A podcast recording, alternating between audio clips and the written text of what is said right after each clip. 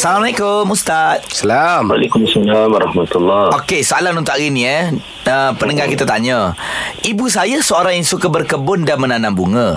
Tapi setiap kali ke taman atau tempat rekreasi, ibu suka memetik ranting dan ambil benih atau baka pokok tersebut untuk tanamkan di rumah sendiri.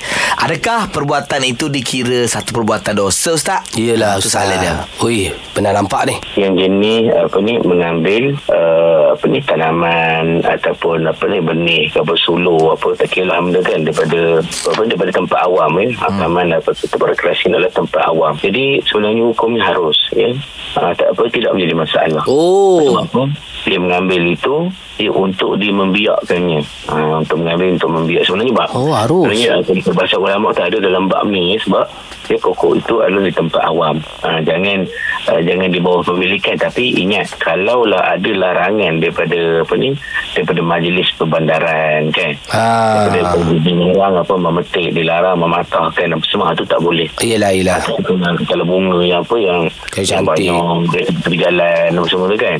Ada tempat-tempat awam gitu ha, kalau kita ambil untuk kita biarkan ha, sebelum ulama kita harus tak ada masalah Oh. tapi selain itu kami minta izin lah ya kalau apa kalau apa kalau ada peraturan daripada kita kena perhati lah ya, daripada pejabat daerah ke daripada majlis bandaraya ke ha, atau kita kena apa kena tengok tapi secara umumnya ya sebenarnya harus boleh kalau untuk nak kembang biarkan Oh, kalau bunga yang dah disunting Ustaz?